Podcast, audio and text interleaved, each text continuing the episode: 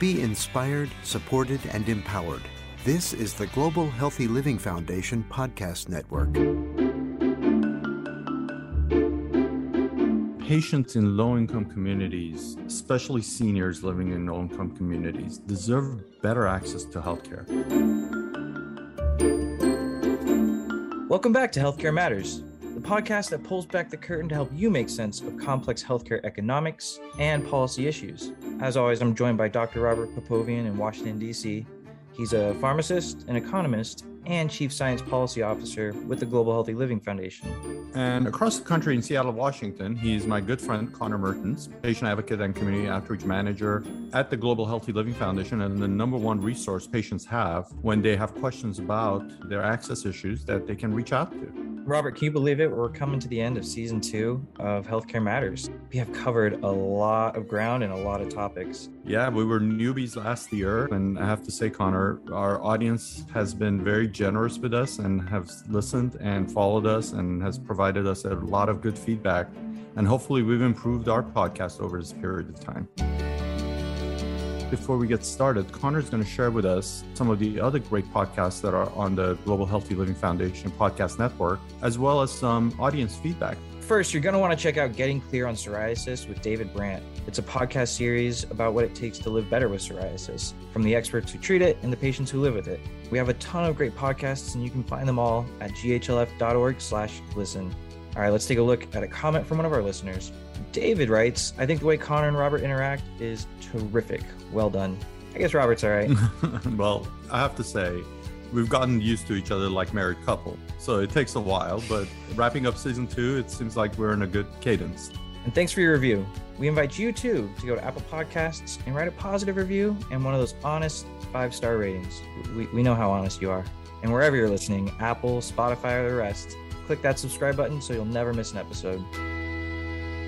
So, Robert, this week we'll be chatting about a study that you were one of the researchers on. We learned that based on the results, lower income families had greater access to pharmacies than physician practices, which indicates that pharmacies can play a really valuable role in expanding immunization access and, and other access. But I think that's the start of a larger conversation about accessibility in healthcare in lower income communities. You worked on this, Robert. Tell us what you think. What stood out to you as most compelling from this research? I've always been interested in the topic of equity in healthcare. One area that most often gets overlooked is access to healthcare in low income communities. So, this was a way for me to really investigate where do we stand for patients that really are struggling for access to healthcare? And Robert, when we're talking about this idea of access, what does that kind of mean and how do we improve that access? Remember, low income patients have access issues to start with. They're further away from quality hospitals further away from quality healthcare and pharmacies can be a hub for them to be able to access that type of care without having to travel miles away to get that same attention.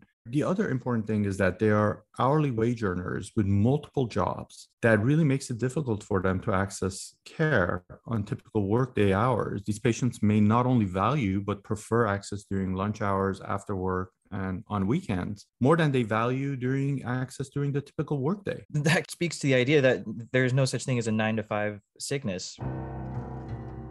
I remember growing up with four boys in my house. We had a few many after hours trips to the clinics or the ER when somebody got punted off a couch and needed some stitches. The costs were high to access these clinics. Well, Connor, boys will be boys, but I have two girls. And our typical uh, routine on weekends when they were growing up and they were very much younger was that the ear pain and the earache started usually around 5:36 p.m. on a Saturday where there was no access to a pediatrician, no access to physician's office or an urgent care center and that's why we ended up in the emergency room.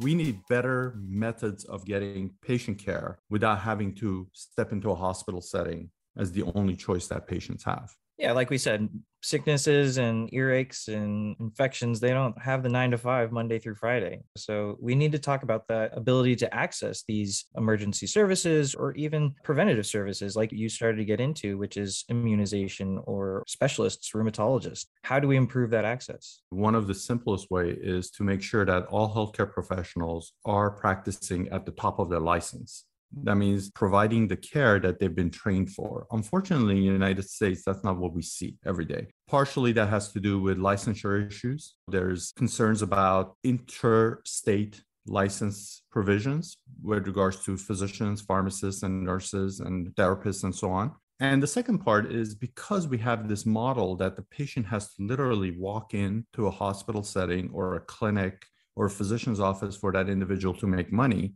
they're very protective of having to have that patient coming in to get their service at that site.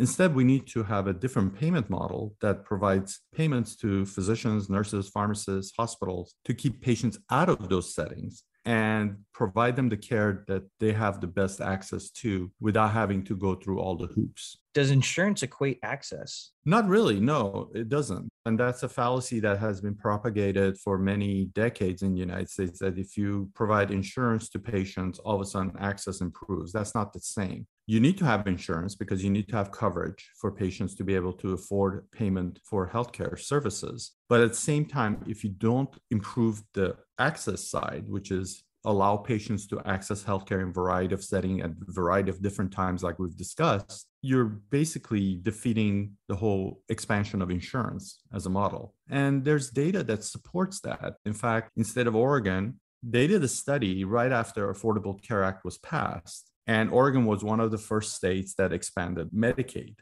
And the assumption was as we expand Medicaid and provide insurance coverage for all of these uninsured patients, these patients, instead of ending up in the emergency room, they will go and get their care in physician offices and so on and so forth because you know as they go to the hospital the care is free and they don't get charged for it. so that was the assumption what they found out is that in fact with the expansion of medicaid not only the emergency room visits didn't decrease they actually increased now that patients had insurance. Why? Because again you didn't address the access issue. Remember who was being expanded on medicaid? It was mostly poor low income individuals who couldn't afford insurance and now they had access to insurance. These are the same individuals that are hourly wage earners and they just don't have the capacity to go and visit with a physician during normal workday hours so they end up again going to the emergency room. So they're not the same. Insurance and access are two different issues, and we need to address both if we want to provide better patient care. What does it look like in practice for expanding access? Does it mean allowing pharmacists to do sutures, to do stitches? What does it look like for a patient day to day, a change in access? Pharmacists, physicians, and nurses need to work collaboratively to be able to provide patient care, and each one has a skill set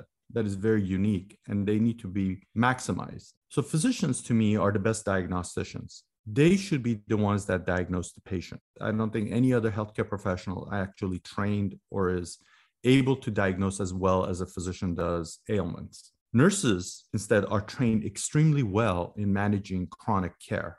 So, if somebody has diabetes or hypertension and they require management over long periods of time, they're probably best suited. Pharmacists, on the other hand, are best suited to managing drug therapy. And this is the thing that falls apart because they're not provided the tools to be able to really manage patients' drug therapies and also not provided the financial incentives to do so. I think each entity within the healthcare professional ecosystem has a very valuable skill set.